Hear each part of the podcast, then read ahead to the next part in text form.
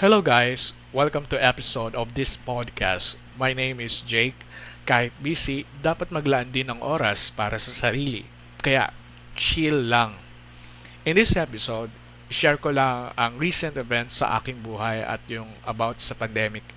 Di ko alam kung anong oras na sa inyo pero today is Monday of month of May 2021.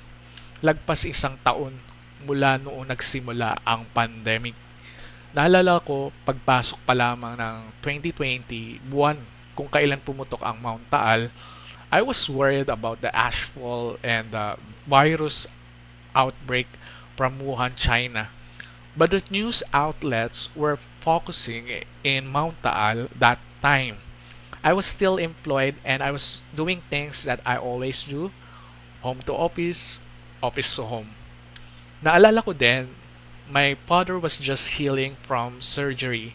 Pinutulan kasi siya ng paa dahil siya ay diabetic.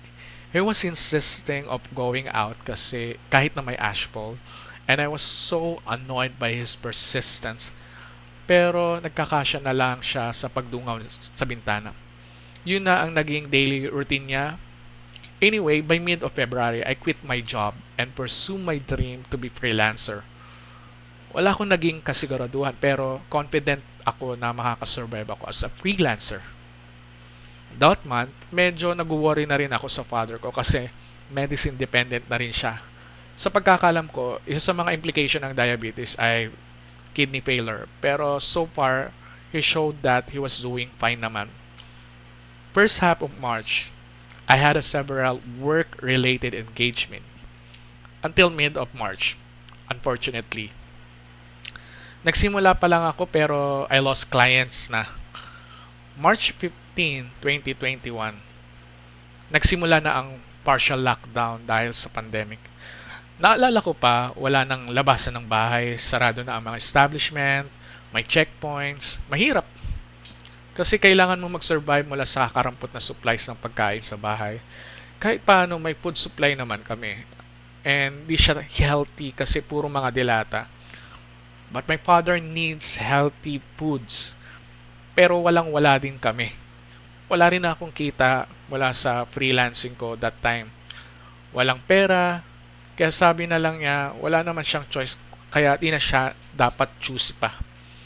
Pero nag-worry talaga ako para sa kanya.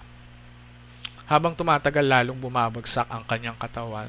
Every day I see him getting worse and I can't do anything gusto ko siyang dalhin din sa ospital pero natatakot ako na baka matulad din siya sa mga na-ospital tapos mawala rin uh, dahil sa COVID or makaka-catch up siya ng COVID. Sabi ng mama ko, tuwing gabi dumadaing sa sakit si Papa.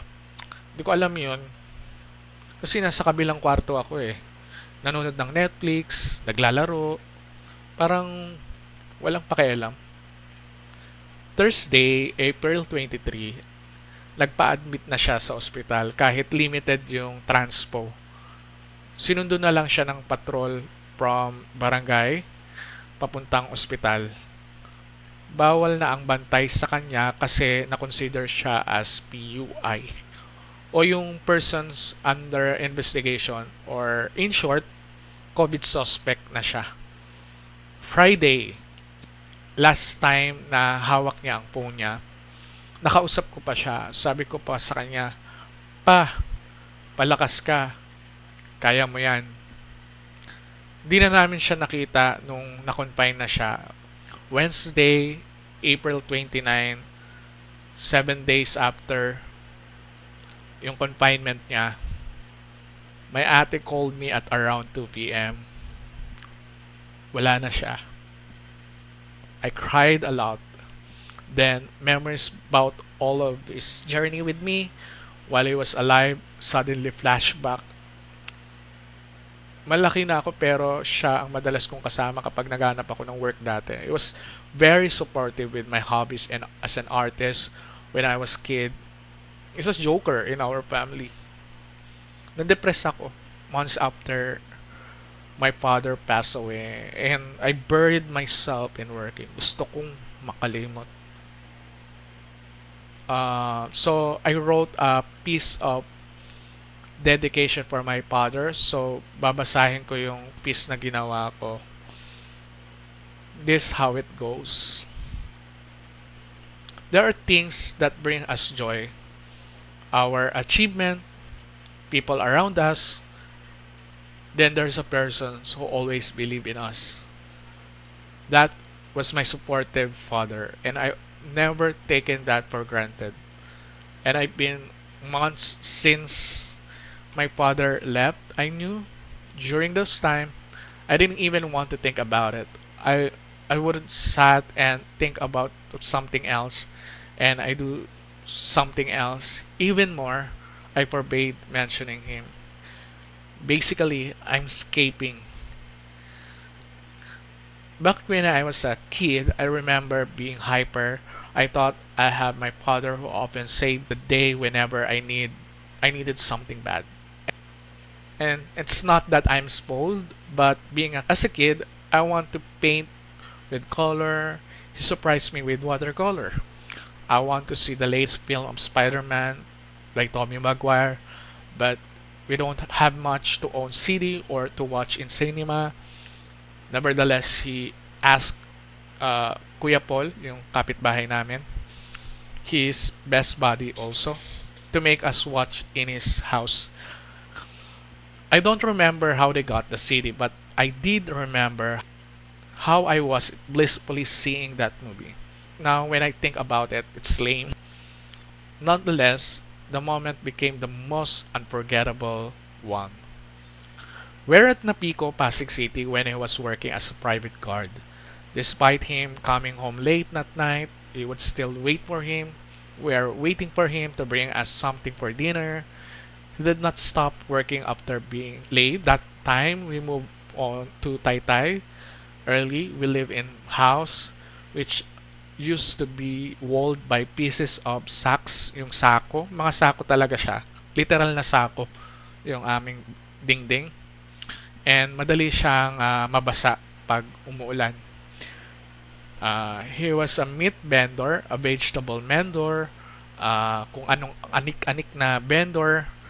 Uh, I was proud of my old man. I was I still am. Then he started to get frequent heart stroke. He had also injured injury from car accident. After several months, he is back in pedaling in the middle of the street under the heat of the sun. I noticed how dark his skin and sometimes he's agonizing from a sunburn. I was just a kid and I did not understand his perseverance. If you were acquainted him, he seemed to have no problems at all. He would make jokes and laugh hard, and it's contagious. Uh, at the same time, he's a man of authority. People around him asking him for a consult he often bragged about it because he only graduated in elementary. My father was a best buddy, literally buddy. He's there in all my endeavors. I brought him medals. I walked with him in job hunting. We went together in grocery. I treated him in a, a fancy restaurant and cheap food courts. I remember his childlike joy and dad jokes.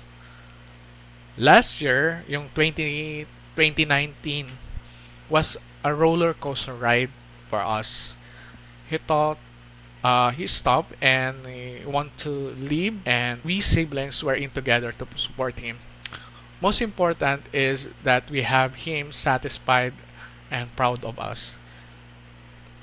As he's always support me in every decision I made, notably, he would often utter, I proud it So, I proud it. Yun yung pinaka tumatak sa akin, yung kanyang uh, linya. I proud it. It's imperative to gather myself and let memory takes its course. Maybe from there, I realize that he's now only in a memory. He may not be around anymore. However, it's a comfort to find him in memory. Good memory. The end. So, doon natatapos yung aking piece. Every time I learn someone I knew died and uh, news about death of somebody, it crashes me into pieces. I know the feeling to be in their shoes. pandemic has given us pain, stress, and uh, anxiety. Pero mas masakit sa gitna ng depression saka pa may mawawala sa buhay natin. We don't know when our loved ones stay in our lives. Uh, we're asking for bargain just to bring them back when their time has come. One year after is that I can still move on. Lumipat na kami ng bahay and I have a stable freelancing job na. Compare last year, we're now in financially stable we can't move on kasi sana kung nabubuhay pa siya, sana naranasan niya yung buhay namin ngayon. Maalwan kahit pandemic. During first week of pandemic, we see and feel the number of death as real persons who have family. We were extremely scared of the outbreak. Now, cases of deaths are just a number, and it's painful to see our fellow to downplay the gravity of COVID. Maybe because they don't see the actual scene transpired in hospital, or maybe they are not overwhelmed by the number of rising cases. Last year, while waiting in area in hospital where my father was, my mom actually saw number of persons in hospital crying for news of death of their loved ones. Kung gusto nating matapos to, let's help each other. Follow protocols, be responsible. We should not also stop in demanding the authority to give us the right care and service. We need to stop this senseless death and suffering.